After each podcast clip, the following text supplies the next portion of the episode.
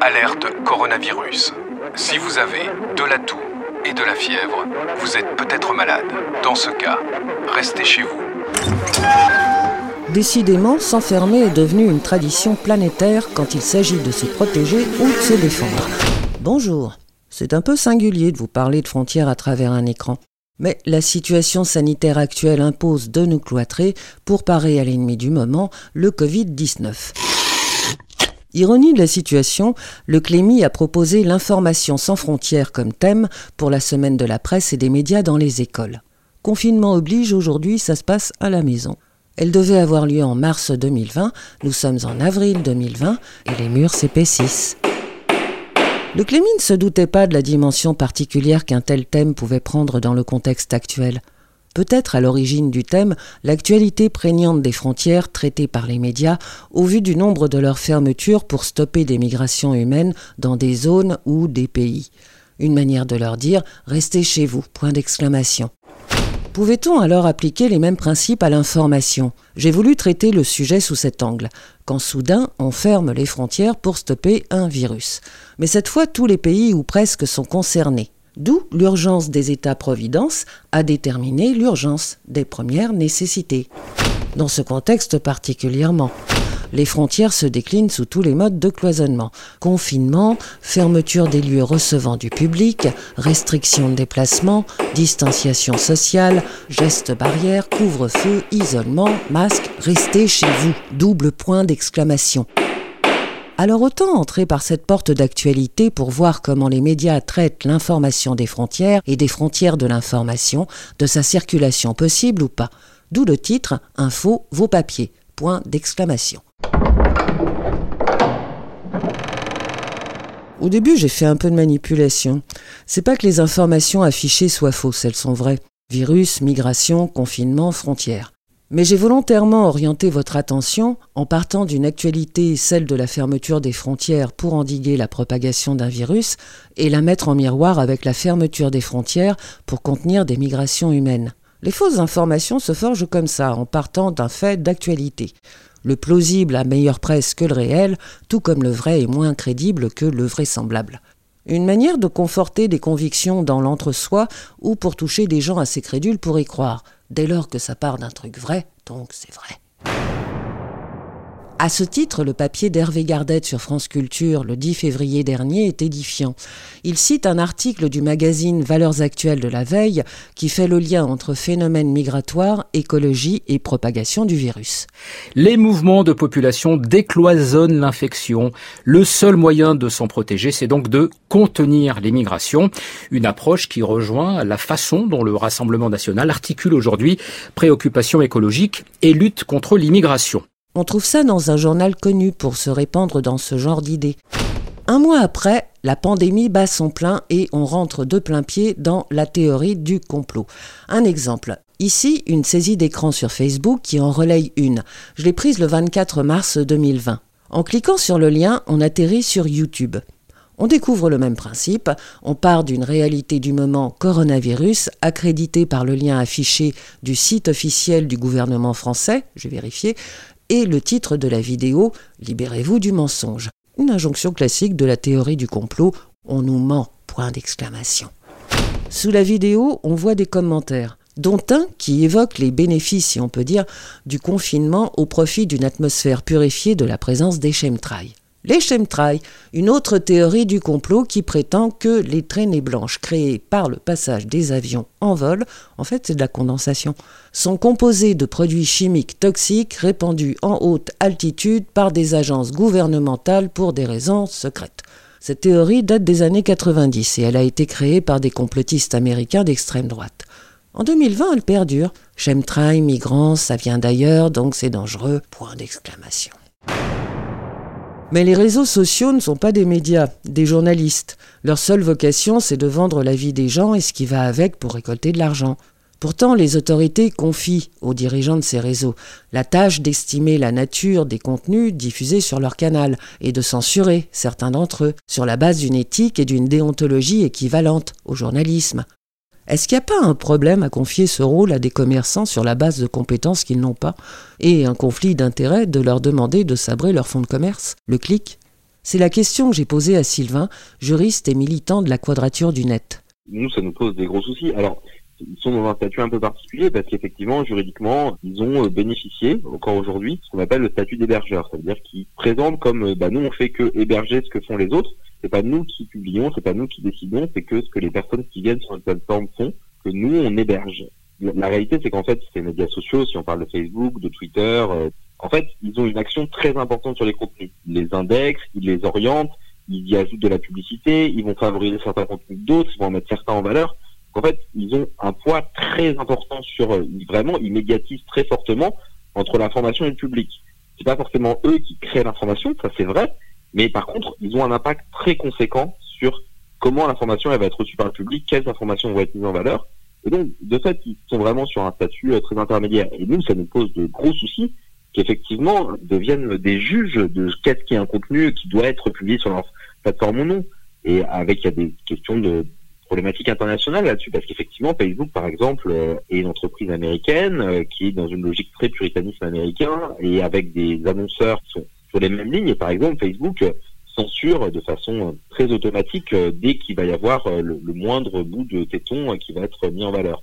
La réalité, c'est qu'effectivement, ces médias, ils sont propriétaires, mais on leur donne aussi un pouvoir et les États, à la place de les encadrer et leur dire, bah non, vous ne devriez pas faire ça, en fait, leur confier même le soin parce que euh, les gouvernements, ils sont un peu démunis face à des expressions qui pourraient les contredire, qui pourraient les remettre en cause, pour, euh, en fait, contrôler ces expressions et disent aux médias sociaux, faites-le à notre place. Donc, ils leur laissent le rôle d'être juge de la validité des contenus et les obligent, en fait, à surcensurer. Donc, ça, c'est un, un vrai souci. Petit à petit, les gouvernements délèguent de plus en plus l'exercice de la liberté d'expression euh, sur Internet s'effectue effectivement beaucoup sur ces grands médias qui très, sont devenus très majoritaires en enfreignant le droit par ailleurs. On leur dit euh, devenez juge du contenu qui doit être publié ou non. Et si vous êtes bien d'accord avec nous, on vous laissera continuer à faire joujou avec ça. Ça, c'est un vrai souci. Les autorités délègueraient aux dirigeants de ces réseaux sociaux le pouvoir de juger et de sanctionner des contenus en échange de l'accès à ces plateformes sur le territoire. D'autres territoires encore, ceux traversés par des câbles sous-marins de télécommunications qui émaillent la planète. Une toile sous-marine dont les fils, pour certains, appartiennent aux grandes entreprises du net. Elles pourraient contrôler directement ces câbles, non?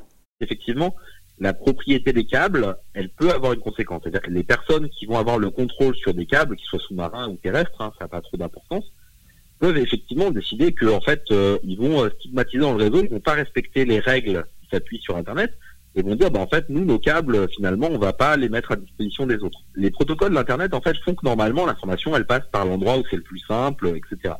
Mais la situation normale, c'est qu'en fait, on va utiliser des câbles de façon euh, passive. Parce que c'est pas facile de faire de la discrimination au, niveau des câbles, pas impossible. On peut faire de la discrimination au niveau des câbles. Les États-Unis ont pu utiliser l'avantage stratégique de contrôler un grand nombre de câbles sous-marins pour, par exemple, faire de la surveillance des communications, pour enregistrer tout ce qui passait dans leurs câbles. Ça, ils peuvent le faire. Ils pourraient utiliser cet avantage technique aussi pour faire de la surveillance et faire du tri dans ce qui passe sur les câbles. Ils pourraient, ils peuvent le faire c'est pas un enjeu de neutralité minette, là, c'est un enjeu de souveraineté. Et euh, si effectivement les États-Unis décidaient, ben, en fait, tout ce qui va passer sur nos câbles, on va tout l'enregistrer, ou par exemple toutes les informations qui euh, circuleraient, qui diraient du mal des États-Unis, ben, on va mettre en place ce qu'on appelle des boîtes noires. Enfin, on va mettre sur le réseau des endroits où on va euh, regarder tout ce qui passe et ne pas laisser passer certaines choses. Ce serait pas forcément évident parce qu'il y a des protocoles de protection des communications, mais à partir du moment où ils ont le contrôle sur ces câbles matériels, ils pourraient le faire. Mais ça semble compliqué. Et il y a tout de même un droit de la mer qui détermine des souverainetés sur ces câbles et ce qui circule dedans, en Europe, en principe. Justement, il y a un câble devenu opérationnel en mars 2020 qui appartient à Google. YouTube appartient à Google, le point G des GAFAM. Or, Google exerce aussi son intelligence naturelle dans d'autres domaines que celui du YouTubeage. On connaît principalement son moteur de recherche, mais en matière de deal avec les gouvernements, Google Maps déploie ses lumières. Rappelons que Google Maps est un service qui cartographie la planète, mais on le sait moins, en accord avec les dirigeants de certains pays sur les représentations nationales des frontières, en échange de quoi le service est accessible sur le territoire concerné.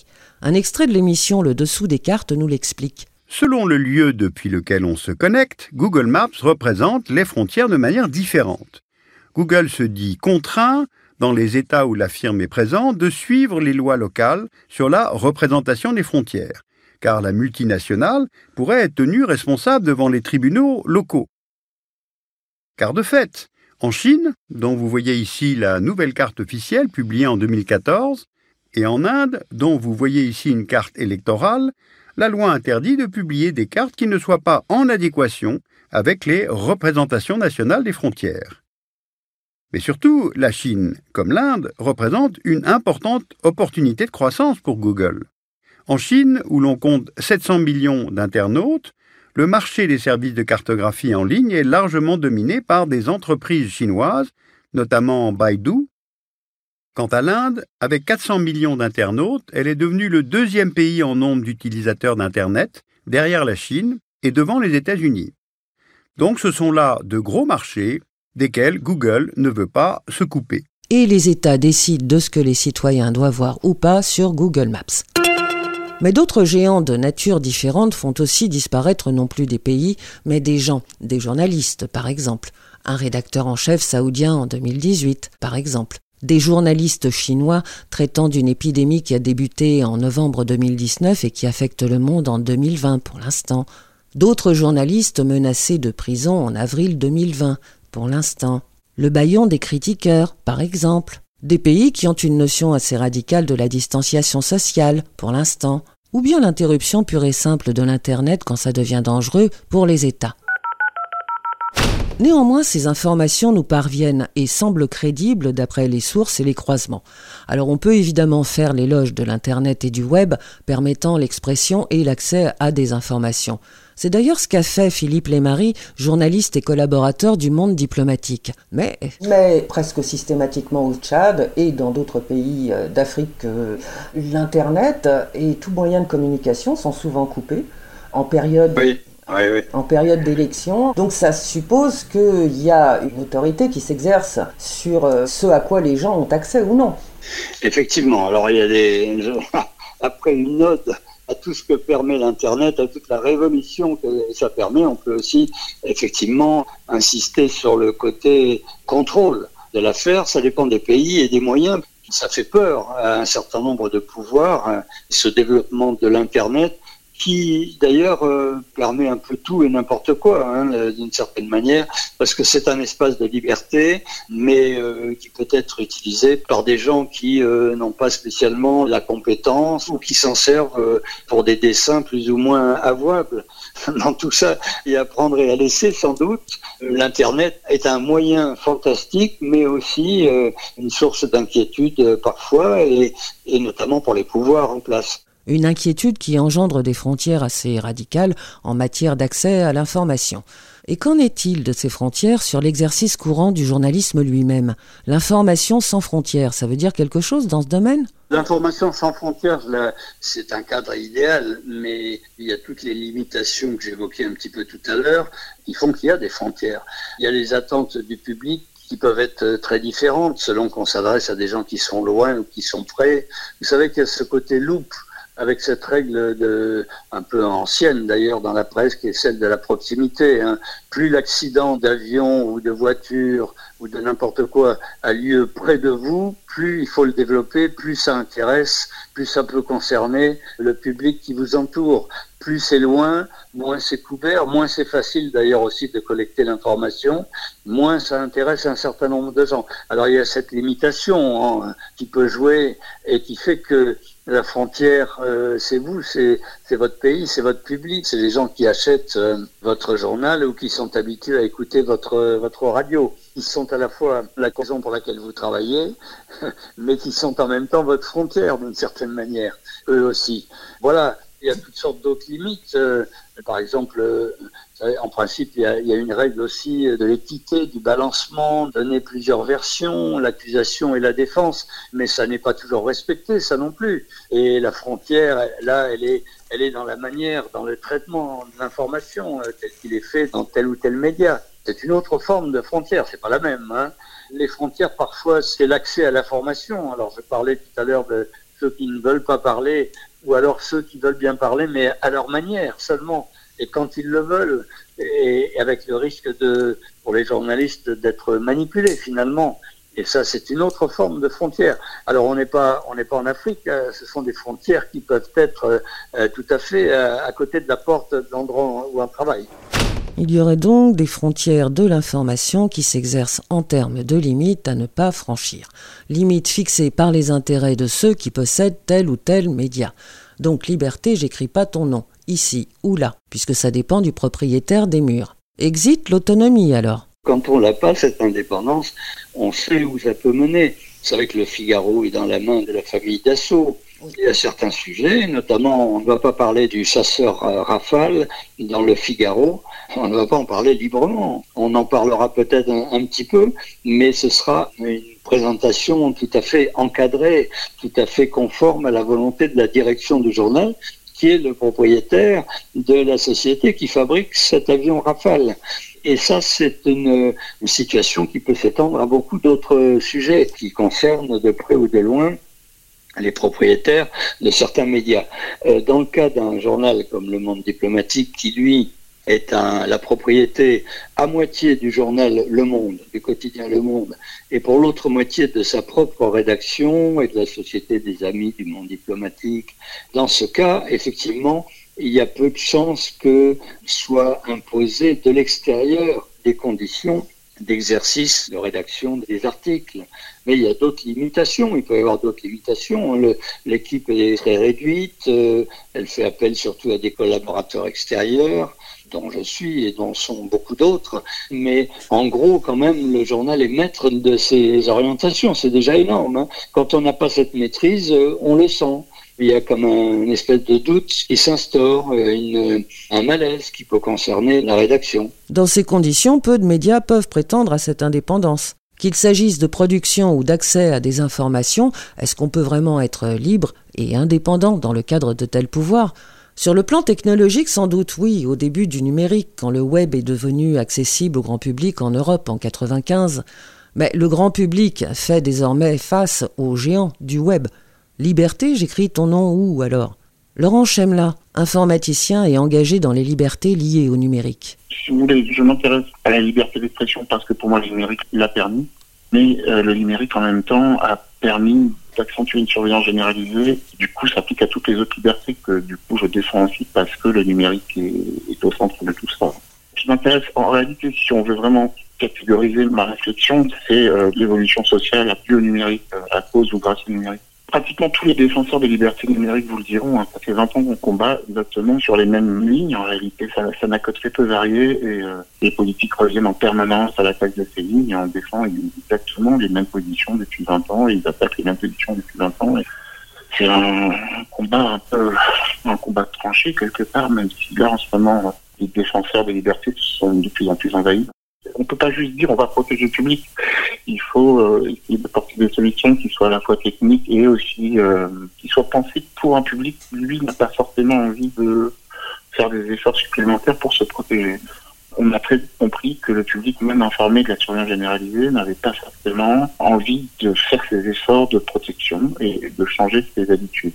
Changer ses habitudes ou pas, ça peut être un choix, quand on a le choix. Mais est-ce qu'on peut vraiment parler de choix et de consentement éclairé quand il s'agit de choisir entre la même chose? En d'autres termes, d'où vient l'hégémonie de ces géants de la toile? La centralisation de l'Internet et du web lui-même est devenue telle que, de toute façon, L'accès à Internet aujourd'hui, tel qu'il existe pour le public, c'est devenu un tuyau vers les GAFAM, à part quelques exceptions comme Wikipédia et quelques autres, mais la très grande majorité du trafic aujourd'hui se fait de toute façon vers les GAFAM et depuis les GAFAM. Il n'y a pas tellement de neutralité du net, c'est pas une question technique, c'est une question commerciale, c'est que les concurrents GAFAM n'ont pas les moyens de fournir un service suffisamment attractif pour que le public ait envie de les utiliser. Ce serait presque plus simple de combattre une volonté de contrôle mais c'est plus une volonté d'autocontrôle à laquelle on assiste. Au départ, Internet est gratuit parce que les gens ont envie de partager dessus quelque chose. C'est quelque chose de nouveau, ils en partagent l'information et tout est gratuit. Et quand le commerce arrive sur Internet, il se pose un problème, c'est que pour le public qui est déjà là, payer quelque chose n'est pas imaginable. Et du coup, le seul modèle économique qui semble possible pour ceux qui veulent gagner de l'argent avec Internet, c'est euh, les échanges de publicité contre la gratuité. Le problème, c'est que ce modèle économique, par nature, induit une concentration. C'est-à-dire que plus on vend de publicité, plus on devient riche, plus on peut racheter ses concurrents, plus on obtient de données sur les utilisateurs parce qu'on grossit, et plus on grossit, plus on a de données, et plus on a de données, meilleure est la pub qu'on peut vendre, et donc plus on a de clients, et ainsi de suite, et ça ne fait qu'accentuer à chaque fois euh, une situation monopolistique sur Internet qui conduit à ce qu'il n'y ait plus que quelques services ayant les moyens de développer des nouveautés. Et le, public lui-même s'autocontrôle. Il n'y a pas un État qui dit, tiens, tu vas utiliser Google. C'est pas ça qui se passe. Et le public dit, j'utilise Google parce que c'est le meilleur, et c'est le meilleur parce qu'il est le plus riche, et il est le plus riche parce que c'est le plus gros. Et toute cette problématique-là, c'est pas une problématique de contrôle, c'est vraiment une problématique de modèle économique. Et ensuite, les, les États profitent de cette centralisation pour contrôler. Mais c'est pas une volonté de leur part au départ, c'est maintenant devenu plus ou moins une volonté de dire on va pas trop faire de mal aux GAFAM parce qu'ils nous sont bien utiles, parce qu'on a que quelques services sur lesquels euh, agir pour pouvoir savoir tout de notre population. Cette volonté-là, elle existe aujourd'hui, elle n'est pas préexistante à des lieux. Est-ce que je me fais bien comprendre? On le saura si des gens nous écoutent. Ce qu'on peut comprendre aussi, c'est que les influences exercées sur l'information sont conditionnées par des frontières antérieures à celles des technologies. C'est pas nouveau, complot, manipulation, etc. Si on a pu penser au départ que le numérique allait nous émanciper de la mainmise des médias consacrés, ils n'ont pas tardé à déployer d'autres mains plus ou moins visibles, technologie et médias réunis, notamment dans l'art de faire passer la passivité pour du consentement éclairé, voire aveuglant, surtout chez les jeunes gens. Quand je leur pose la question si vous téléchargez ça, on récupère et on contrôle vos données, vous êtes au courant? La plupart le sont. Alors pourquoi vous le faites? Parce que c'est pratique, c'est leur réponse. C'est vrai. Sylvain, la quadrature du net. Et on peut pas leur en vouloir, et tout le monde fait ça. Et donc, à l'échelle individuelle, leur dire, bah, il faut que vous passiez ces services, ça n'a pas de sens. Ces entreprises, elles ont un pouvoir de marché, elles sont, sont positionnées comme des acteurs incontournables, et donc dire à chacun, bah oui, il faut fuir ces services, ça n'a aucun sens. La réponse, elle doit être collective. Mais après, ça n'empêcherait pas qu'il y ait des gens qui publient des contenus de haine et qui puissent être très relayés. Et donc là, éventuellement, euh, le, rôle du juge est important. Avoir une justice qui permette d'évaluer des choses facilement pour éviter qu'il y ait des campagnes de haine, des questions de prévention aussi, hein, l'éducation, l'éducation aux médias, comment faire, comment réagir. Il y a des pistes en fait pour améliorer ça, mais en fait à l'heure actuelle, à la place d'explorer ces pistes, on continue de donner plus de pouvoir à ces médias sociaux qui en fait sont pour une large part une cause du problème c'est un processus de dépossession des personnes de leur pouvoir. Parce qu'en fait, si jamais ils exerçaient valablement leur pouvoir, eh ben, ça remettra en cause celui des personnes qui exercent ce pouvoir sur elles. Il y a un petit texte, alors qui a ses défauts, mais qui quand même dit beaucoup de choses, qui est de la servitude volontaire de Étienne de la Boétie, et qui explique bien qu'en fait, les personnes qui ont le pouvoir et qui l'exercent contre les intérêts des autres ne l'ont que parce que les personnes leur laissent avoir depuis qu'on est tout petit, on crée de l'obéissance, on crée euh, de la dépossession de notre capacité d'agir, on, dit qu'il ne faut pas faire d'action collective, on dit qu'il ne faut pas faire grève, et on a des médias de masse qui vont euh, critiquer les personnes qui battent pour leurs droits en permanence, qui vont critiquer les gens qui essayent de faire un monde meilleur, qui vont euh, discréditer des enfants qui se mettent en lutte parce qu'ils considèrent que les générations d'avant ont clairement abusé et ont fait n'importe quoi, quand bien même ils avaient de bonnes informations scientifiques pour comprendre qu'ils étaient en train de détruire euh, les conditions de vie euh, soutenables sur Terre dans un écosystème euh, pertinent. Et voilà, et donc il y a des gens qui ont conscience de ça, mais on a aussi tout un monde qui a le pouvoir et qui veut leur empêcher de se mettre en lutte, de se mettre en conflit avec ça. Et bah ouais, il y a beaucoup d'étapes à franchir pour que les personnes comprennent que bah en fait ouais, il va falloir malgré tout le faire parce que bah, en termes de morale, en termes d'éthique, c'est par là qu'il faut aller. On va en tout cas s'y atteler. Ceci dit, bon, les Merci jeunes. De le faire. Le problème, c'est qu'ils n'en voient pas l'intérêt et qu'en même temps, ils engagent la liberté des autres, comme l'écrit d'ailleurs Laurent Chemla, informaticien, sur son blog. Alors on leur dit quoi? Il y a plusieurs arguments qui ne fonctionnent pas forcément avec les mêmes personnes. L'argument de protéger les autres, protéger ceux qui vous entourent, c'est un des arguments qui marche avec certaines personnes mais pas avec d'autres. Moi, j'ai très souvent utilisé une image, une photo que j'avais trouvée, qui montre un panneau d'une réserve de rhinocéros qui dit attention aux photos que vous prenez parce que quand elles sont géolocalisées, quand vous les publiez sur les réseaux sociaux, les chasseurs les tuent. J'aime bien cette image parce qu'elle explique bien ce point-là de protéger ceux qui vous entourent. On ne pense pas quand on va prendre une photo dans une réserve, dans rhinocéros, qu'en la postant sur un réseau social, euh, ça va donner des indices euh, très forts euh, aux chasseurs pour choper un rhinocéros. Voilà, on, peut utiliser cet argument. Il y en a d'autres, mais il n'y a pas un argument qui marche avec tout le monde. Puis c'est long, puis c'est compliqué parce qu'encore une fois, on a face à nous des discours hyper simplistes. C'est gratuit, c'est trop simple. C'est dur de lutter contre un discours simpliste, même quand il est faux. tout le monde fait ça. Moi, ce que je fais en tout cas, maintenant, je peut-être pas la meilleure solution, j'en sais rien, mais en tout cas, quand je fais une conférence sur ce sujet-là, je présente une liste d'arguments et pas un seul argument dont j'espère qu'il va porter. Parce que je pense vraiment que chaque argument peut porter différemment sur chaque personne. Des arguments qui relèvent de la vie privée, d'autres qui relèvent de la société. Présenter tous ces risques-là, ça permet de toucher plus de monde parce que chacun des arguments va toucher des personnes différentes.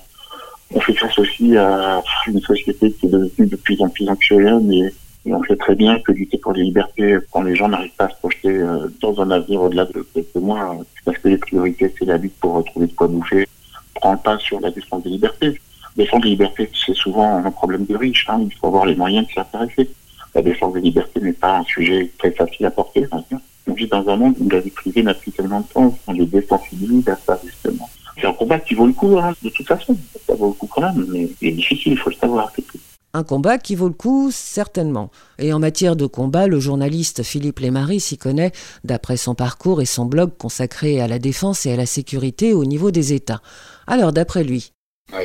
Bah, D'une part, c'est vrai qu'il ne faut pas croire tout ce qu'on lit, y compris sur les médias de style euh, nouveau, récent, comme sont les choses qu'on voit sur, sur Internet il faut chaque fois avoir euh, essayé d'exercer son esprit critique, se demander pourquoi ça a été écrit, qui l'a écrit, est-ce qu'il peut y avoir une arrière-pensée éventuelle, tout en ne croyant pas pour autant, dans l'autre sens, que tout ce qu'on lit est forcément truqué, manipulé, euh, complotiste, etc., comme c'est le cas d'un certain nombre de gens. donc c'est difficile, bien sûr, de faire la part des choses, mais il faut exercer quand même son esprit critique chaque fois en se posant ce genre de questions. Qui, pourquoi, jusqu'où euh, Et c'est comme une espèce d'hygiène de vie. Mais surtout, il faut lire, et, euh, il faut consulter, il faut écouter. Euh, donc, écouter la radio, c'est déjà bien, c'est déjà beaucoup. il faut regarder la télé, mais essayer de ne pas regarder seulement les, les émissions de Hanouna par exemple, euh, ou seulement la télé-réalité, euh, les Colanta et autres. Essayer de se cultiver par tous les moyens, parce que c'est riche, et parce qu'ensuite ça donne des moyens plus grands euh, pour soi-même, pour juger justement de ce qui vaut la peine, et ce qui vaut pas trop la peine. Voilà, si je peux donner un petit conseil, c'est d'avoir cette attitude volontaire et d'écouter, de regarder, de lire, de lire aussi des journaux parce que le journaliste que je suis, formé au temps de la presse écrite, même s'il a fait beaucoup de radio ensuite, regrette que les journaux soient en train de dépérir pour des raisons euh, diverses, économiques surtout, mais aussi parce que leurs lecteurs euh, sont partis dans d'autres euh, directions. Et nous avons parlé longtemps de bien d'autres aspects avec chacun de mes interlocuteurs. Journalisme, neutralité du net, organisation du travail, RGPD, contenu, sources, données personnelles, défense, sécurité, etc. Je me suis adressé à eux parce qu'ils savent de quoi ils parlent. Ce qu'ils disent est fondé sur leurs expériences du réel, pas celle du plausible ou du copier soudé à l'écran. Le thème proposé par le Clémy pour la semaine de la presse 2020, l'information sans frontières, c'était aussi l'occasion d'observer quel sens il donnait au mot frontières. Tous en ont parlé sous forme de limites ou d'obstacles, qu'il s'agisse d'informations ou de plateformes numériques, les deux aspects sont liés. Pour autant, le journalisme et le web n'ont pas inauguré les complots ou les manipulations d'opinion et d'informations. Mais ce qui est inédit, c'est l'ampleur qu'ont ces aspects avec ces technologies. Dès lors, une question comme celle des frontières de l'information dessine d'autres cartes que celles des territoires affichés par Google Maps par exemple. Territoires invisibles mais bien réels qui déploient leurs précarés sur la toile. Les professeurs qui organisent des sessions consacrées à l'éducation aux médias le savent. D'ailleurs, systématiquement, leurs propositions de sujets associent l'information produite par des journalistes aux manipulations dont les jeunes gens font l'objet à travers les réseaux supposés sociaux qu'ils consultent, avec leur consentement éclairé. Des jeunes gens, ce sont eux les cibles principales, juste parce que ce sont eux qui vont rentrer dans la vie active, et que leur travail est une future source de profit pour les géants du net et d'ailleurs. C'est pourquoi j'ai interrogé un journaliste, un informaticien et un militant des droits du net. L'information, les technologies, la loi, les trois domaines sont étroitement liés. Le mot même information l'atteste, puisqu'il date du XVIIIe siècle et s'emploie dans le domaine juridique, dans le sens de porter à la connaissance, d'instruire, d'où l'instruction d'un dossier, ou l'information judiciaire qu'on continue d'utiliser aujourd'hui. Par extension, elle est au centre du journalisme, l'information. Quant aux technologies pas si nouvelles, elles en sont le vecteur. Une instruction dont nous sommes plus ou moins les juges. On pourrait dire en connaissance de cause au vu du nombre de publications. Mais le nombre ne fait pas la diversité et publier n'est pas forcément informé.